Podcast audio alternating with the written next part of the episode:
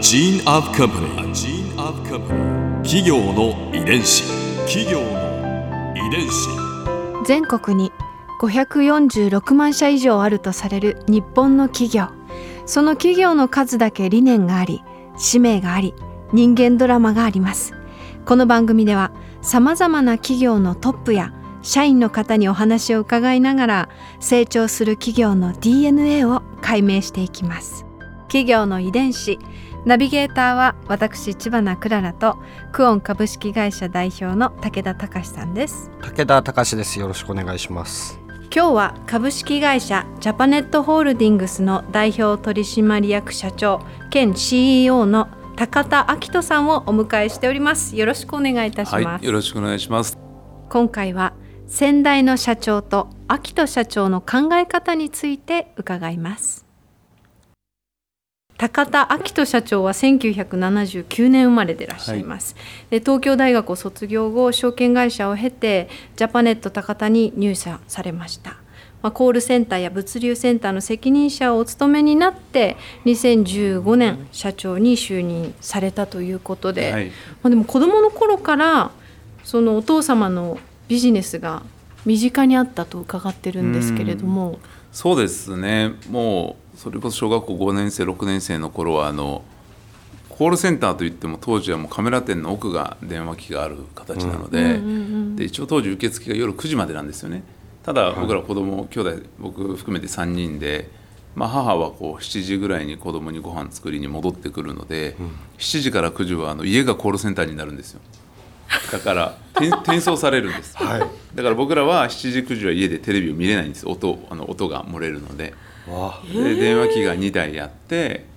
それで僕は横でもう紙でもちろんこう注文を母が受けるんですけど、やっぱり横で見てテレビは見れないんですけど、電話が鳴るとそれで15万とかの売り上げっていうのは分かるので。あ、分かるんだ。そうなんです。だからカットはあるんですけど電話鳴るとやっぱ喜んでましたね。あ、すごいねっていう子供心にそれは喜びなんですね。はい、嬉しかったですね。すごい。それぐらい身近でしたね、もう仕事は。ある意味英才教育ですね。そう、たまたまそうもうやむを得ない環境だと思うんですけど、はい。いつ頃から会社を継ごうと思われたんですか。僕はでも中2、3ぐらいですかね。それでも早いですね。そうですね。ありがたかったのはやっぱり両親がこうなんていうんでしょう、子供のこう可能性を絶対そがない人だったので。長崎の佐世保の本当に普通の小学校に行ってたんですよね。で、姉が塾に行ってて僕もついて行って、でそしたら、たまたまなんか進学校に行けそうだっていう感じだったので、福岡の学校受かったので中1からも福岡の寮に入ったっていう感じでしたね。なので、両親はその当時そんな裕福とかじゃなくてもこう子供が行けるとこなら行かせようっていう感じの、特に母が教育はやってくれたので、それはありがたかったですよね。明人社長は東京大学を出られてるじゃないですか。はいはい、これは、日本の最高学府ですけど。そうですか、ここまで結局僕そんなに成績良くなかったんです、高校の頃で。でも東大受けようって決めていて、それは別にやりたいことがあったわけじゃなくて、単純に親の会社に戻るんならなんとなくこう私立行ったらコネとか言われたら嫌だなと思って、でじゃあ行くんだったら東大だったらコネって言われないかなと思って受けようって決めたんです。そんな決め方する方いますかね。いやでも全然受かる成績じゃなかったので、現役の時はやっぱダメで、1年間もとにかくやっぱその1年間で自分の人生でも大きくて、もう自分で決めた以上はもうやり方も決めて1日10時間1年間やりましたね。だからそこは自分の中で大きかったです。逆に言うとやれば目標が達成できるんだっていう感覚はその時に持った気はしますね。はい、じゃあその過程もどこか父親の背中をこう。そうですね、背中というよりも行った時にどうやったらこう周りが受け入れやすいんだろうっていうのがもともとでしたね。はい、企業遺伝子。実際にジャパネット高田に入社されていかがでした。はい、僕もう正直反抗期も全くなくて、中学高校も離れてるので、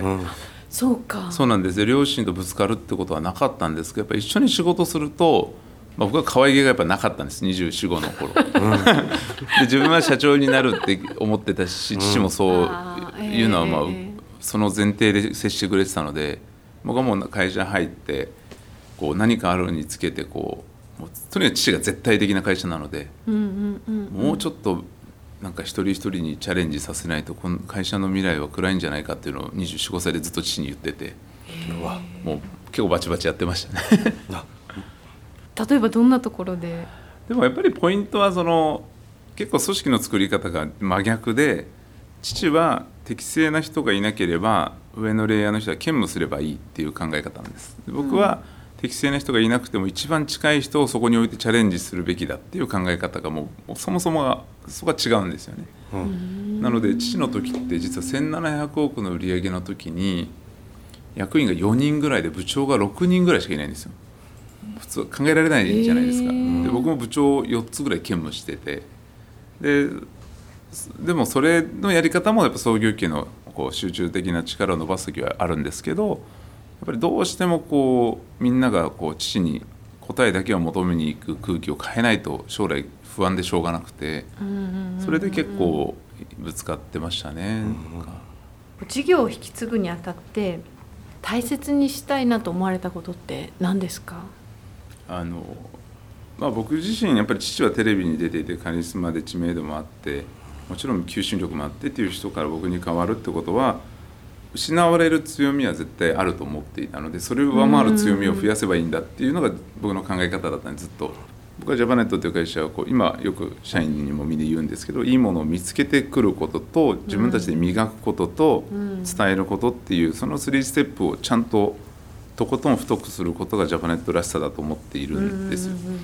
で父はやっぱ伝えることの天才なので、もちろん磨くこともやるんですけど、やっぱり父一人で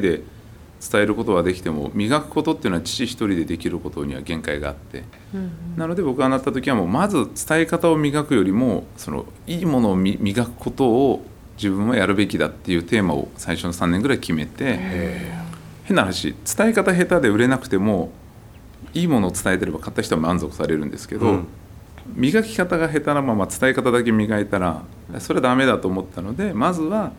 磨くことをとにかく注力しようというのが自分のテーマで、結構アフターサービスの会社を300人ぐらいの会社を作ったりとかっていうところから始めるんですけどね、はい、僕らは今ホームページは770商材しか載せちゃダメってルールがあるんですけど、それは777商材までなんです。マックス10万点20万点載せることよりも777に絞って自分たちでいいと思ったものをもっと良くするための改良を重ねるってやり方の方が、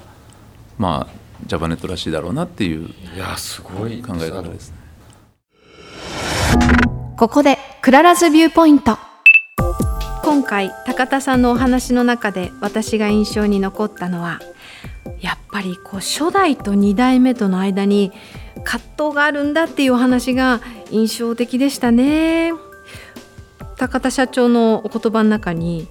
うちの父が伝える名人だとしたら自分は見つけて磨くタイプだということがありましたけれども、カリスマの初代創業者の背中を見ながら、その創業者との違い、その自分の強みは何だろうっていうふうにずっと考え続けてこられて、こう出した答えが今の高田社長を支えてらして、でジャパネットホールディングス全体を支えてらっしゃる、で前に進み続けてるそのエネルギーっていうのが、いやーすごいなと思いました。企業の遺伝子。